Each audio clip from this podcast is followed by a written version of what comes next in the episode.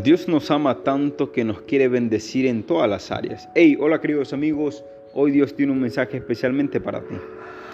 Mi pueblo fue destruido porque le faltó conocimiento.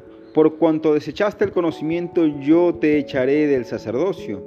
Y porque olvidaste la ley de tu Dios, también yo me olvidaré de tus hijos, lo dice Oseas capítulo 4, versículo 6. Querido amigo, querida amiga, la ignorancia hace que se minimice tu radio de acción. Si realmente quieres impactar en un área de la vida y mantenerte, tienes que prepararte. No hay atajos en esto. Tienes que amar el conocimiento, tienes que ser enseñable y estar dispuesto a crecer en lo que piensas. La ignorancia es tan atrevida, querido amigo, que puede afectar a tus descendientes. Sal de ella de inmediato, no rechaces el favor ni la instrucción que Dios te da.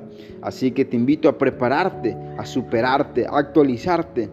No te conformes con lo que ya sabes, atrévete a mejorar continuamente porque Dios será tu respaldo. Que el Señor te bendiga.